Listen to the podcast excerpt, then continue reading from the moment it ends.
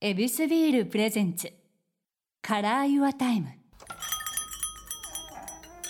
そういった中でこの料理を表現するって言ってこうパッて書きました、これってなんか後からまた見返したりとかってあるんですか？あんまりないんですけどたまにこうた捨てはしないので。あそうなん捨てはしない、そう。で10年前ぐらいに見るとうん、あまりにも変わらなさすぎて自分がやってることがそっと閉じますねこうやって。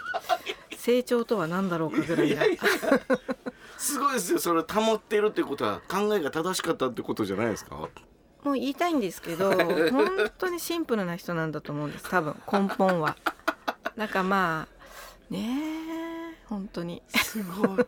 えこの変わらないものとこの食材たちもまた日々なんか変わってくるじゃないですか、あなんかこの地球っていう規模でちょっと言っちゃったら大変ですけど、なんかねお米がちょっと変わりつつある、うん。海が変わってくるってなった時のこの今のこの温暖化でなんかこの地球の抱える大変さと食材の向き合い方ってあるんですか、私はあのもう本当に今多分刻々と変わっていてうん。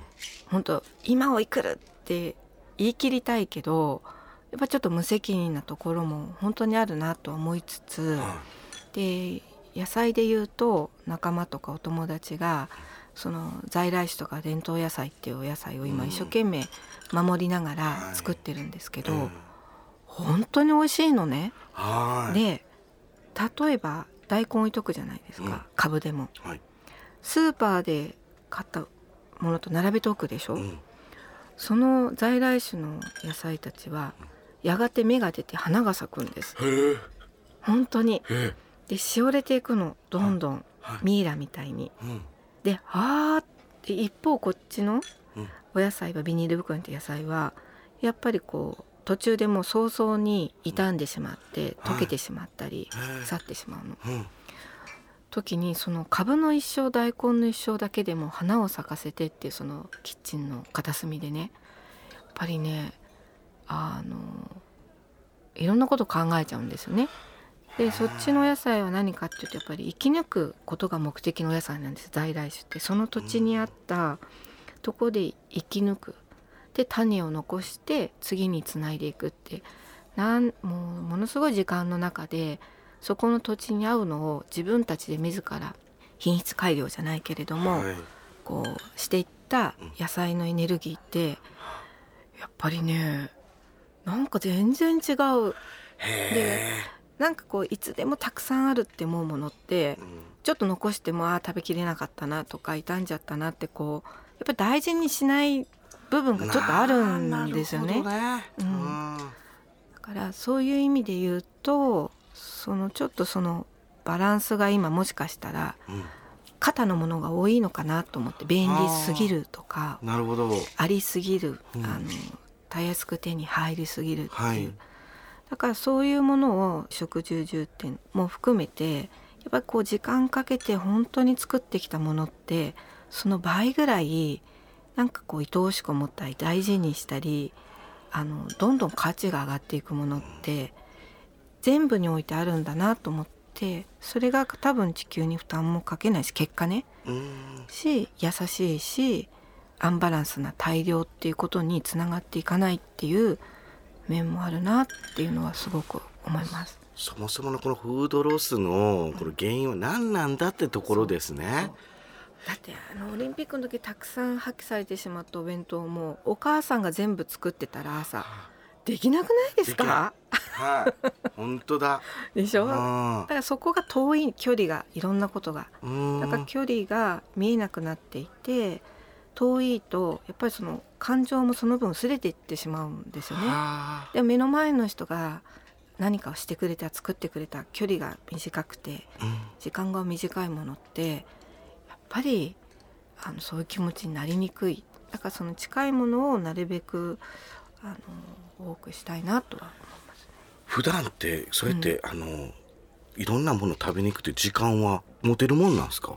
はい、ええレストラン経営したりとか、そのねあ。これショップもやってる中で。そうですね。でもこのレストラン系っていうのも、うん。みんな仲間仲間なんですねチームとしてやってるので。はい。なんかみんながそれぞれ今はその大家族としてやってるいつかは独立していくと思うんですけど、うん。その役割分担でやってるようなとこがあるので私はレストランで言うと自称営業部長なんです。いやすごい。そうか。けど動き回ってもらうのは困るよな。そうそうそう。うん、でいろんなもの吸収してもらわな、もうでも絶対そこはシェアもするし、うん。もうあのそうですね。だけどこうやってずっとお話しさせてもらう中で、やはり野村さん自身がなんかこうそれこそこの自然体であるのに力強いなんかこうパワーをいただく感じが僕はするんですね。ですか？はあ、ななんやろうなこれと思ったらやっぱり食べてはるんですね。ちゃんとちゃんとそ,、ういうものを食べてるからその説得力もあるし言葉の覇気もあるしっていうことだと思いますね。あーうんね。うんななんかこの言葉の力っていうのをすごくこの耳で感じることがで僕は実際に同じ空間にいるから肌で感じることができますね。そういうのも学べるっていうのが前回も聞かせていただきましたこの展覧会ということなんですよね。野村さんの「Life is Beautiful 衣食食住」これが表参道のジャイルギャラリーにて11月30日まで開催ということはい。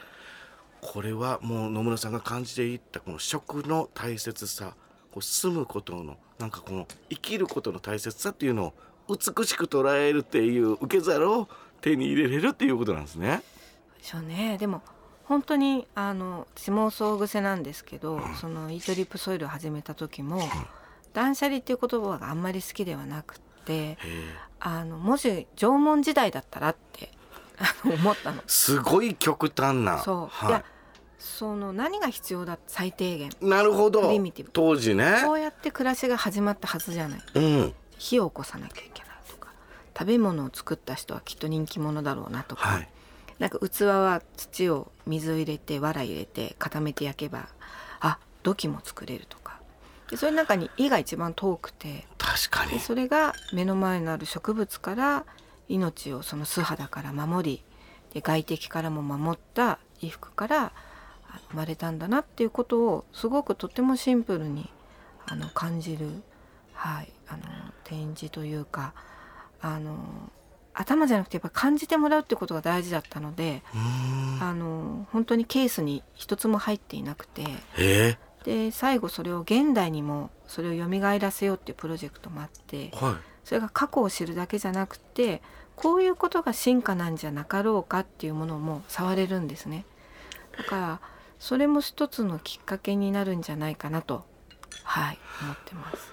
これだけ文明で溢れていますがそこの隙間にこの昔からの古の教えがうん。スポンと入ると、そうこの今の私たちがじゃあその現代今やろうとしている蘇らす布を触った時にはい。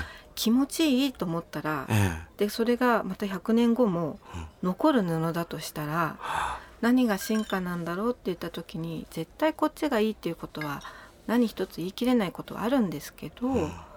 なんかすごくいろんなものをこう垣間見るきっかけになるんではないかなという展示ですね。なるほどね。そうですよね、それって理屈じゃなくて触って、で自分が住む未来ですもんね、うん。受け継ぐ未来なんだったらそれを昔の人が今につなげたんだったらうん。何か答えはあるんじゃないかっていう、はい。いやこれ生かしてもらいます。あはい。りがとうございます。またお店はやってますので、はい。来てください、はい、あありがとうございます。スペシャリストがいっぱいゲストに来ますので、はい。そういう集いがあったから、はい。あのぜひ来ていただけたらなとも思います。ありがとう。ありがとう。ございます。ありがとうございます。ああ、いや本当に癒されました。このエネルギー実際に感じて、えーギャラリーに行ってほしいと思います。はい今日はイートリップ主催料理人の野村ゆりさんをお迎えしました。ここでお知らせです恵比寿公式 Facebook ページでは皆さんのビール時間を彩るヱビスならではの情報を発信していますこちらもぜひチェックしてみてください飲酒は20歳になってからヱビスビール presents Color Your Time。ちゃんかわいでした。